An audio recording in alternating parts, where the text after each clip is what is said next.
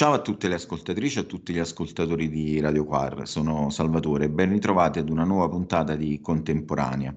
In questa puntata di oggi parleremo di un disco che ci ha particolarmente colpito quest'anno e sto parlando del disco di Silvia Tarozzi e Deborah Walker, Canti di guerra, di lavoro e d'amore, pubblicato a giugno dall'etichetta newyorkese Unseen Words, etichetta che ha prodotto solo, solo per fare qualche nome Laura Spiegel, uh, Philip Corner e Carl Stone.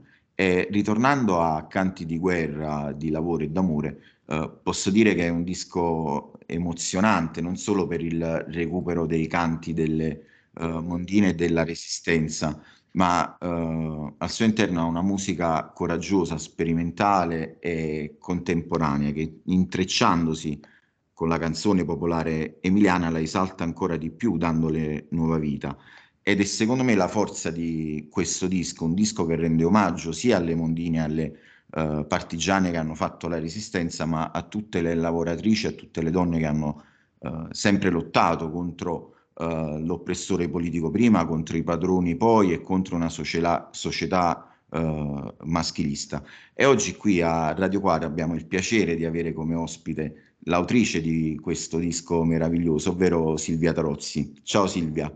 Ciao, ciao Salvatore. Disco che, uh, come dicevo prima uh, durante la presentazione, in uh, collaborazione con Deborah Walker. E Silvia è una violinista, compositrice, una sperimentatrice, ha prodotto già diversi dischi come lo splendido Mi specchio e rifletto, ispirato alla poetessa italiana Alda Merini. collabora con Deborah Walker da da una ventina d'anni, con la quale ha suonato in diversi dischi come in, in quelli di Eliane Radig, vanta numerose collaborazioni con Pascal Criton, Cassandra Miller, Martin Arnold, Philip Corner, i suoi pro- progetti sono stati uh, pubblicati da, dai dischi di Angelica, New World Records e dalla Unseen Words. E si esibisce regolarmente sia in veste di solista che in formazioni da camera o con ensemble come i Dedalus insieme a Deborah Walker e hai fatto diversi concerti in Europa, Stati Uniti, Canada, Messico, quindi direi un curriculum bello, bello ricco. E parto con una domanda sicuramente sciocca. Come nasce l'amore per la musica, per il violino, prima e poi anche per il canto? Allora, ehm, nasce da bambina, come spesso accade, ehm, diciamo che il il primo approccio è stato la forma canzone, perché ho quando avevo 8 anni così, io sono nata nella provincia emiliana vicino a Bologna, ehm, e il fatto che fossi molto canterina, molto ehm, molto attenta al suono, così ha fatto sì che i miei mi proponessero di di fare di studiare musica e ho cominciato mm, cantando e suonando imparando a suonare la chitarra, ma proprio gli accordi, quindi la chitarra con una chitarra classica, ma usata come fosse una chitarra folk o ritmica. Ehm, e poi però velocemente, siccome, mhmm, le cose andavano bene, per me era tutto molto naturale, insomma. Ehm, verso gli 11 anni mi sono iscritta al conservatorio qui a Bologna, e ma non mi interessava tanto la chitarra classica, quanto uno strumento che un po' inconsapevolmente era la il suono che più riconoscevo come voc vicino alla voce umana. Per me era un suono molto, molto commovente, molto emozionante, che era quello del violino. E non ho mai avuto un dubbio, nel senso che non è che avessi nessun musicista a casa, è stato proprio l'ascolto delle cassette un po' casuali che che giravano per casa e quindi ce n'era uno con il concerto di Tchaikovsky per violino e orchestra da un lato, lato A, e lato B era quello per pianoforte e orchestra e per me era chiaro che diciamo era il violino quello che mi parlava di più. E quindi, mhmm, poi pian piano Nell'arco poi in realtà di un annetto ho smesso di di la scuola diciamo precedente, che era una scuola privata, insomma di di di fare chitarra, ehm, e ho continuato gli studi classici. E poi è stato un percorso in realtà abbastanza anomalo perché cioè non non anomalo, ma non non proprio linearissimo, perché in realtà gli anni di studio sono stati anche anni molto fertili, molto interessanti, però i crescendo i miei ascolti musicali non erano sempre co così coerenti con quello che poi studiavo e suonavo. Quindi sì, ehm, suonavo Brahms, Bach, eccetera, e li ascoltavo anche, però poi scoprivo tutta una una serie di altre cose che erano mol molto tra l'altro, anche se eravamo un po' fuori fuori epoca, ma era molto anche della musica negli anni '70, quindi molto rock sperimentale, molta anche musica psichedelica, mi piacevano i suoni anche molto distorti, mi è piaciuto il punk. Ehm, mi sono piaciuti anche i cantautori, quindi anche De André, mi è piaciuto mi piaceva Vasco Rossi, insomma ho proprio ascoltato tante cose diverse ed era un po' la frustrazione di dire: "E il violino come ce lo infilo in queste cose?" Quindi non avere una band, per esempio, quando i miei amici ce l'avevano la band. Io andavo alle loro prove a ascoltarli. Quindi c'è stato questo passaggio, poi pian piano, un po' più da adulta, insomma anche studiando, ho fatto comunque il liceo, poi l'università e diciamo che anche verso la fine del conservatorio le prospettive di lavoro de de del musicista, diciamo un po' canoniche, no, quindi se hai studiato violino farai probabilmente, ehm, l'orchestrale o il quartettista o se proprio ti va molto bene ehm, il solista, ehm, probabilmente l'insegnante di conservatorio. Ehm, nessuna di queste prospettive in realtà faceva per me, quindi ci ho messo un po' a trovare la mia strada e poi ho anche capito perché insomma, perché avevo in realtà non avevo ancora trovato avevo bisogno di un canale più più creativo per la mia musica e non l'avevo ancora trovato e soprattutto non avevo incontrato ehm, per una serie di circostanze la musica la musica contemporanea, l'improvvisazione radicale, tutte quelle cose che che poi mi hanno aperto dei a dei linguaggi che in cui io potevo veramente interagire a quel punto, non essere solo interprete, ma diventare anche creatrice, compositrice, ehm, di una musica mia. E questo è stato ha preso C'è voluto tempo, no, ci son voluti veramente anni, però, ehm, sia perché poi appunto cercando e questa inquietudine di fondo, questa insoddisfazione perenne ha dato i suoi frutti e poi anche un'esperienza, insomma a un certo punto anche geografica, nel senso che mi son spostata a Parigi nel 2005 per per vivere alcuni anni lì, um, diciamo che avevo avevo 2 soldi e non avevo nessun'idea precisa, però però è stato un un'ottima premessa perché ho speso tutti i miei soldi, ehm, però vedendo un sacco di concerti, mus poi anche, mhmm, danza contemporanea, ehm, visitando, andando in giro e questa cosa e studiando anche perché ho ho studiato violino musica antica, per esempio al conservatorio, ho ho incontrato degli improvvisatori, ho cominciato a suonare con loro, ho fatto dei workshop di musica contemporanea con l'Ensemble Intercontemporanea, anche con altri musicisti. E questo ha proprio un po' aperto le porte. E mi ha portato pian piano a al a insomma anche alla musicista alle cose che faccio oggi, alla musicista che sono oggi.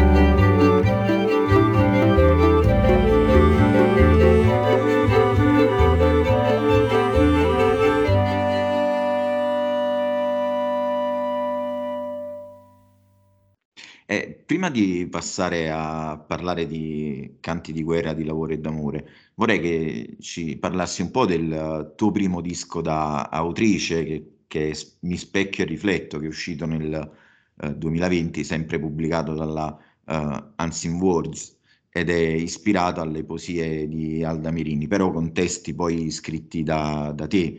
Eh, che esperienza è, è stata? Ti va di raccontarcelo? Sì, e cercherò di essere breve anche se non è una delle mie migliori qualità, ma ehm, è stata un'esperienza mh, anche questa frutto di, diciamo, di questo periodo, se vuoi, formativo, no? Di apertura. ehm, cioè, è stato nel, nel 2008, direi, 2008, sì.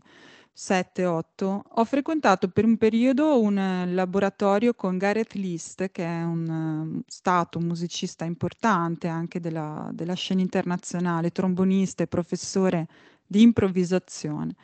E lui faceva questo laboratorio sulla, mm, su praticamente era un po' non chiarissimo, ma diciamo che più o meno era come trasformare, prendere un testo qualsiasi e eh, renderlo canzone renderlo musica, no? E lo faceva a Bruxelles, io abitavo a Parigi, mm, insomma ci andavo in treno. Tra l'altro in anche in quell'occasione Deborah era, era, insieme a me. E in pratica io in quel, a quel tempo avevo preso un testo di Italo Calvino dalle Cosmicomiche, quindi c'è un testo bellissimo, però in realtà non musicale proprio in sé.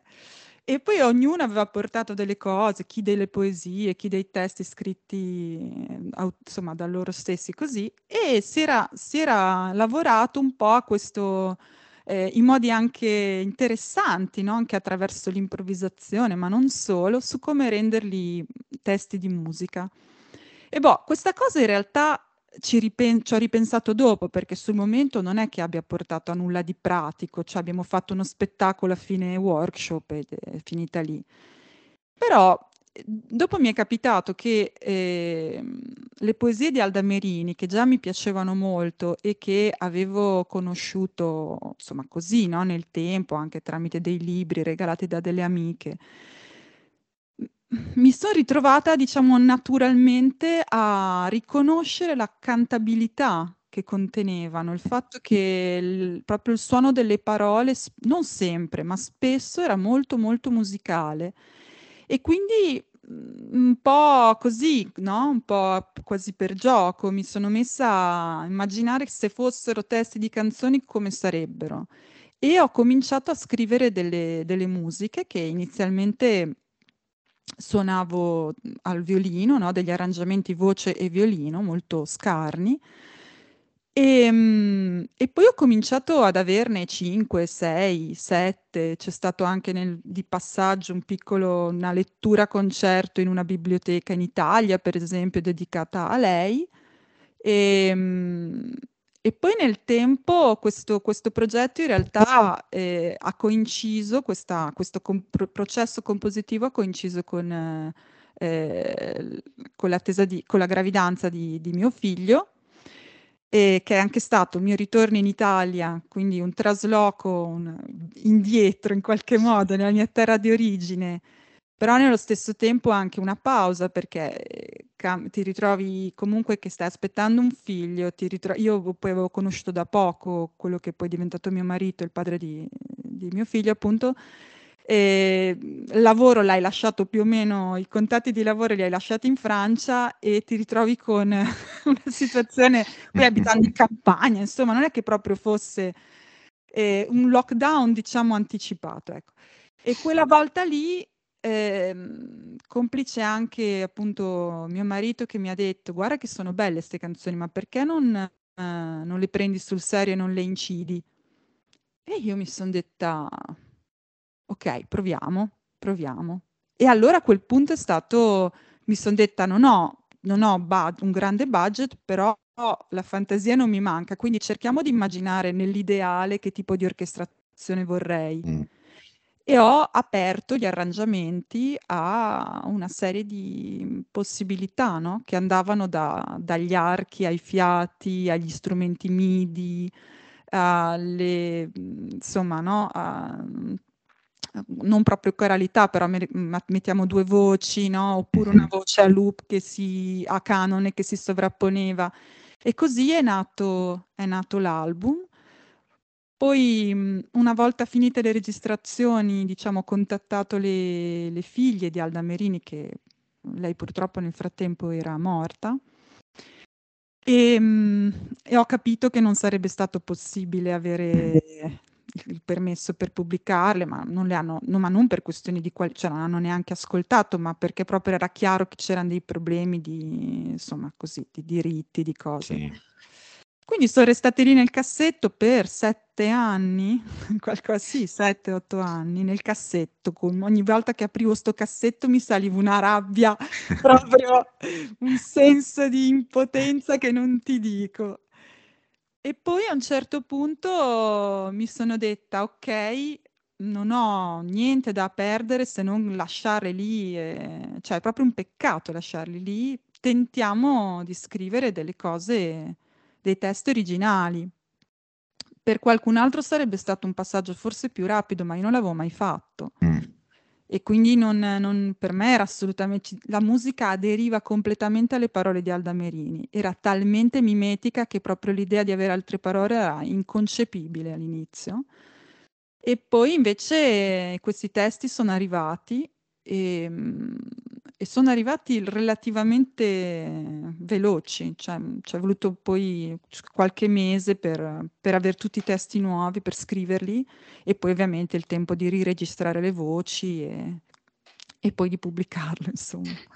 Che poi l'ha pubblicato in pieno lockdown immagino, nel 2020 quindi Eh certo, ma era previsto già prima, cioè diciamo Mh. che oltre alle attese, no, oltre tu le attese, cioè cioè aspetti un bambino, poi aspetti aspetti di aver finito di riuscire a a a finire le registrazioni e poi aspetti perché non hai i diritti di di pubblicarlo, poi fai i testi e aspetti, trovi un'etichetta, ma aspetti perché c'è il lockdown e quindi in realtà non puoi pubblicarlo. Era previsto per la primavera no, sì, Marzo eh, marzo-aprile 2020 doveva uscire Mh. ed è già andata bene che è uscita ad agosto 2020. Quindi hai avuto anche poche opportunità di portarlo in giro, diciamo.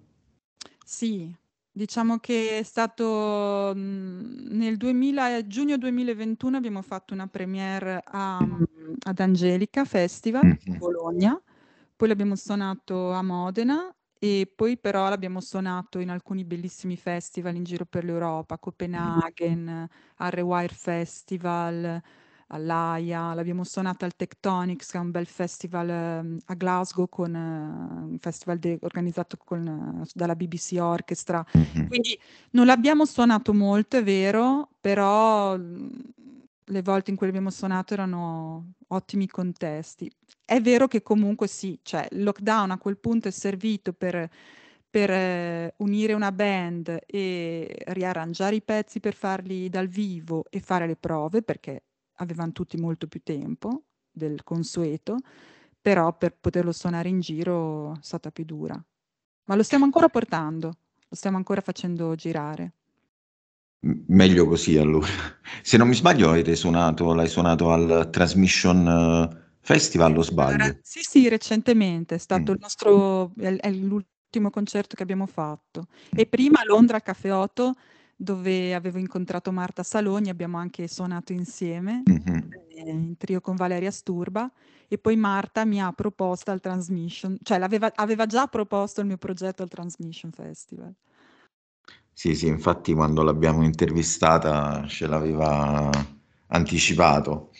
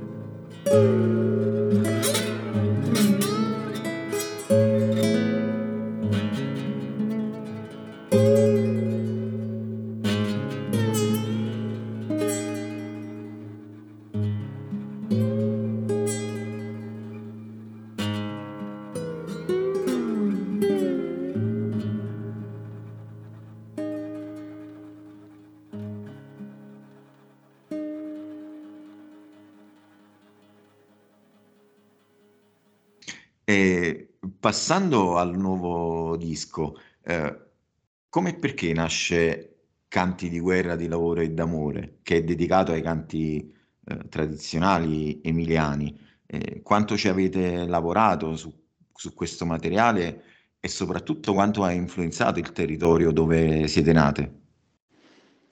Allora, questo è un progetto davvero a quattro mani con Deborah Walker, eh, non, non è un progetto mm, particolarmente mio o Mhm. particolarmente suo, è veramente qualcosa che abbiamo elaborato insieme ed è nato ehm, nel, molti anni fa, diciamo come, come primo input, perché la canzone, il canto Pietà le morta, è un canto che... mm, che praticamente da quando ci conosciamo mh, più o meno faceva parte nostre, del nostro repertorio, perché con Deborah abbiamo attraversato talmente tante esperienze musicali diverse, abbiamo suonato con gli Oflaga Disco Pax in un disco, poi anche live, abbiamo fatto classi di musica da camera contemporanea in duo, violino e violoncello, suoniamo appunto in questo ensemble Daedalus, quindi davvero tante cose.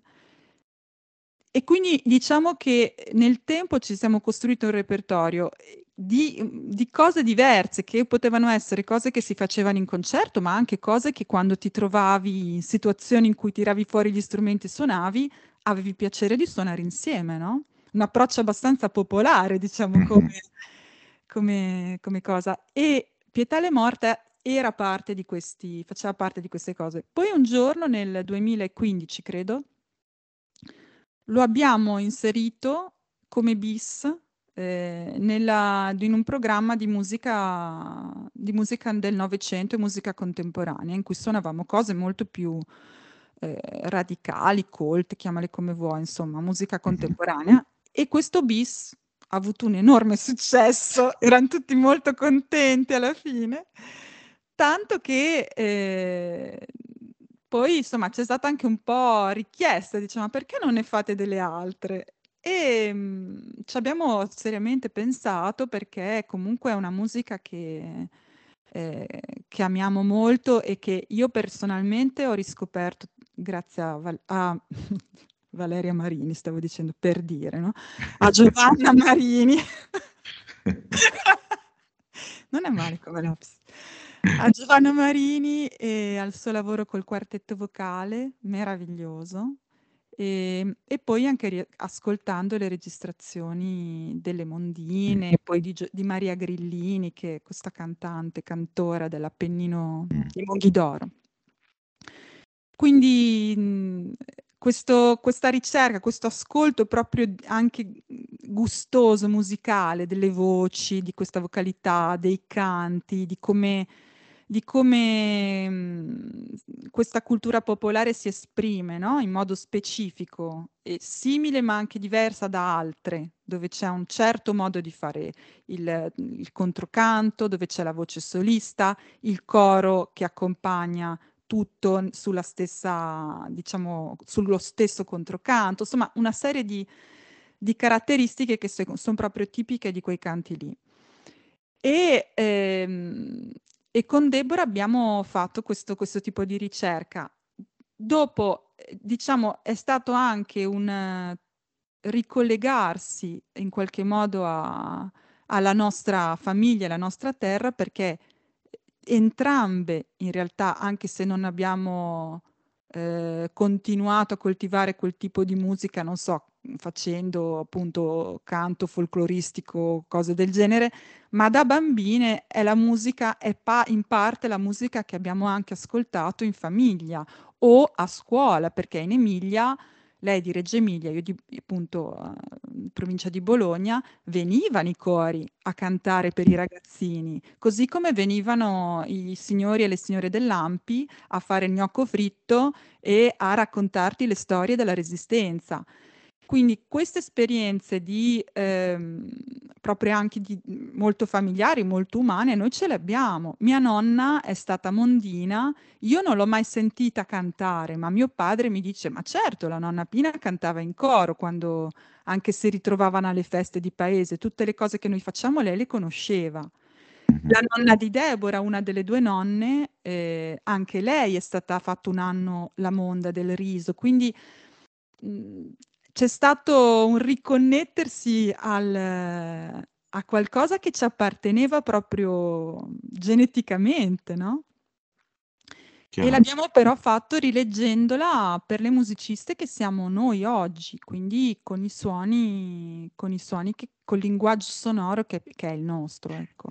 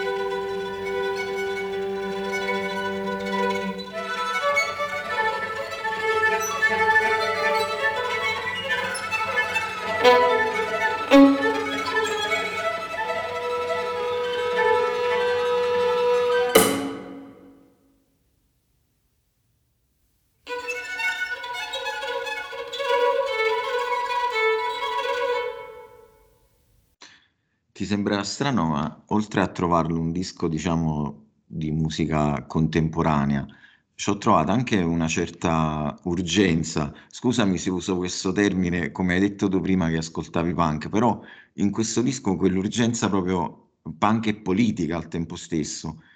Forse perché alla fine ascoltando musica uno ci trova quello che, che vuole, però sicuramente un disco fortemente eh, politico e, e quindi ti, ti, chiedo se si può considerarlo come un, un, disco politico perché riporta alla luce le lotte di un tempo per riattualizzarle.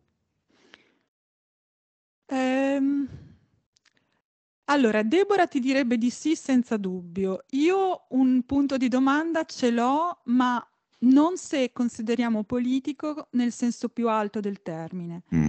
Perché Ehm, sicuramente c'è, ehm, l'urgenza e il desiderio di mhmm, di parlare e di essere di riconnettersi a una a una realtà sociale, umana e politica che, ehm, sta scomparendo, se non è già scomparsa, Mh-mh. diciamo, ma che è ancora lì. Cioè basta che ti giri indietro un attimo, no, allunghi una manina e la tocchi, perché comunque ancora è ancora mhmm, fa parte ancora delle nostre delle persone che abbiamo bene o male cono molti di noi, adesso io ho 47 anni, no, magari per un ragazzo di 20 anni è già un'altra storia ovviamente, però, ehm, c c'è ancora viva, no, un ricordo un ricordo concreto di quello che è stato di stata quella vita lì, quell'esperienza nelle campagne, nell'Appennino, cioè mhmm, non so come dire, io ho avuto i nonni contadini, tutti e 4, e quando ero bambina io, anche se appunto sono nata alla metà degli anni '70,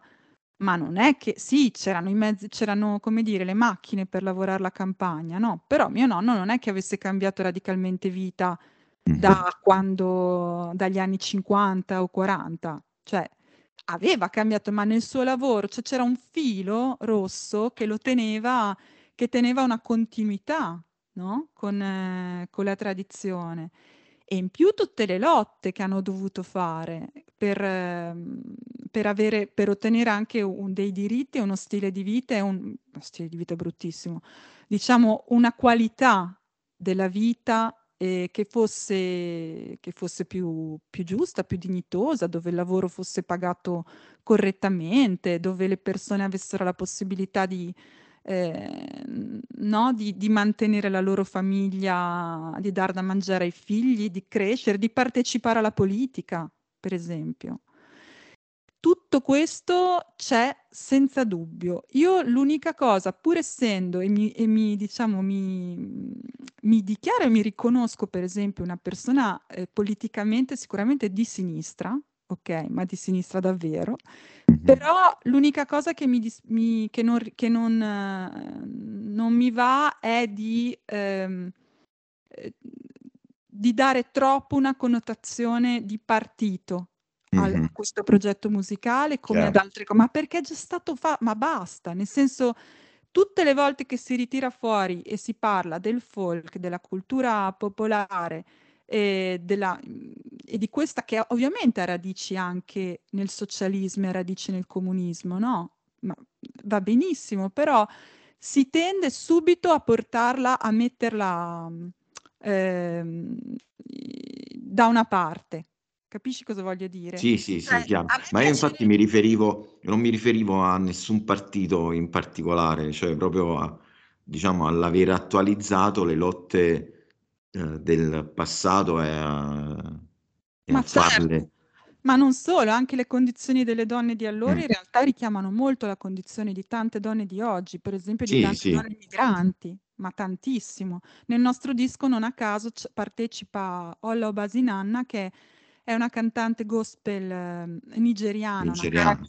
amica, Mh-mh. ehm, perché lei che canta il bersagliere, anche se lei il bersagliere l'ha mai visto, in realtà non è ehm, non è mancanza di coerenza. Cioè quando quando parla della libertà in realtà come come un valore più importante della vita stessa, parla anche di di se stessa che s'è fatta il viaggio dalla Nigeria per poter per poter venire qua, formare la sua famiglia qua e avere un'opportunità, ehm, che là non aveva, no, Mh-mh. e e e e fuggire anche da delle situazioni in cui la vita è in pericolo e insomma e e non c'è possibilità in questo tempo, in questo ciclo di vita, non c'è possibilità di crescere. Quindi ci sono ci sono tante cose che secondo me sono preziose oggi nel ritrovare, nel ri rievocare anche questa ehm, questa società e questa esperienza.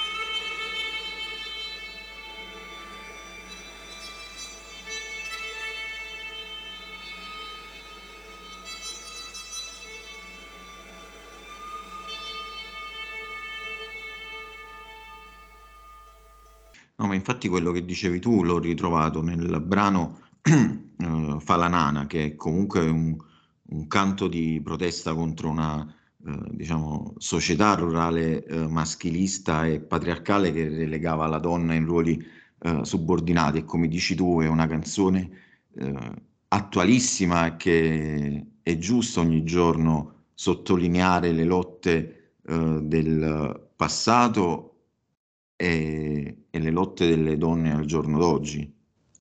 Sì, penso di sì, perché ci aiuta anche a intanto secondo me è un messaggio di speranza, nel senso che loro ce l'hanno in qualche modo anche fatta, no? Mm.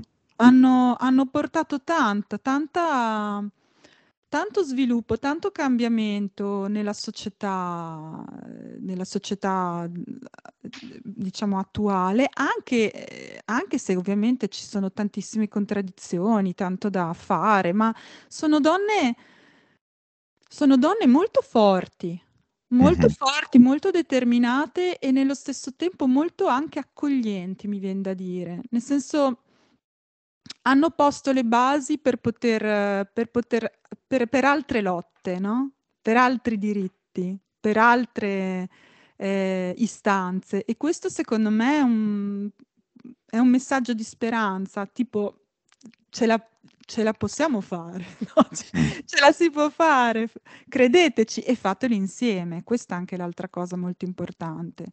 Parliamo di una società in cui, cioè questa musica appartiene a una società comunitaria, una società dove si facevano, cioè l'individuo era importante, ma mh, relativamente rispetto alla- al gruppo, no? Rispetto alla famiglia, rispetto al gruppo sociale di appartenenza, rispetto anche ai valori, a certi valori che erano comuni e ridimensionavano l'io e l'ego delle persone. Questo oggi forse è un altro spunto prezioso, no? Di memoria. Certo, certo.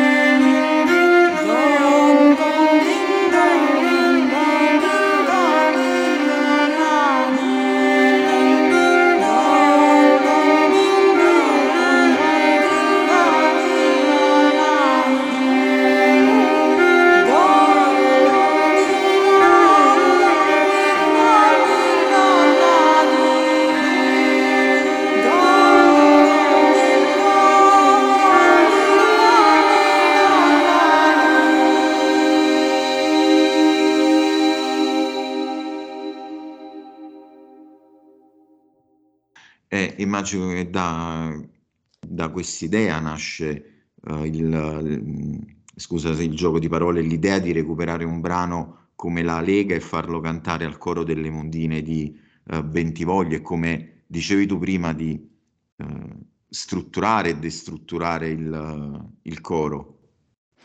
Sì, la Lega in realtà la registrazione è, mm, è una registrazione che loro hanno fatto prima, no? da un disco, l'ho, l'ho- l'ho tratta da un disco che si chiama Con l'acqua alle ginocchia, che è un disco, mm, non mi ricordo l'anno di pubblicazione, comunque non vecchissimo, però insomma di, di diversi anni fa. Quello che però mh, mm, trovavo interessante, cioè questa versione secondo me era molto bella e mh, il fatto di mh, destrutturarla in qualche modo mettendola a canone quindi sfruttando ques il fatto che tra l'altro sono molto anche intonate, molto hanno un buo un ottimo senso ritmico, quindi mettendole a canone, cioè sovrapponendole sfasate più volte, ehm, restavano comunque omogenee insieme, non non si non si perdeva tutto e nello stesso tempo era come amplificare queste voci, renderle una specie di manifestazione, no, di piazza, cioè renderle questo coro a un ipercoro e questo, e questo è stata una cosa in realtà se vuoi molto semplice da un punto di vista compositivo perché un canone non è difficile ma, eh, ma l'idea è la cosa che credo che abbia poi sia arrivata è questo senso proprio di una, eh, di una coralità e di, una, di qualcosa che diventa se vuoi più evidentemente mh, comunitario e anche gioioso, no? Perché poi eh, la, l'arrangiamento appunto prevede anche poi che il violino e il violoncello, strumenti classici per eccellenza, li accompagnano con degli accordini veramente gentili e no, rispettosi in qualche modo. Anche, anche, questa cosa di mettere le voci popolari, le voci di queste donne al, allo stesso, sullo stesso piano di quello che normalmente nella musica classica sarebbero le voci liriche, no? le voci educate dove vengono accompagnate dagli violini, violoncelli, dagli archi, eccetera. In questo caso sono loro in primo piano, sono loro le protagoniste. Sebben che siamo donne, paura non abbiamo, per amor dei nostri figli, per amor dei nostri figli, paura non donne, paura non abbiamo.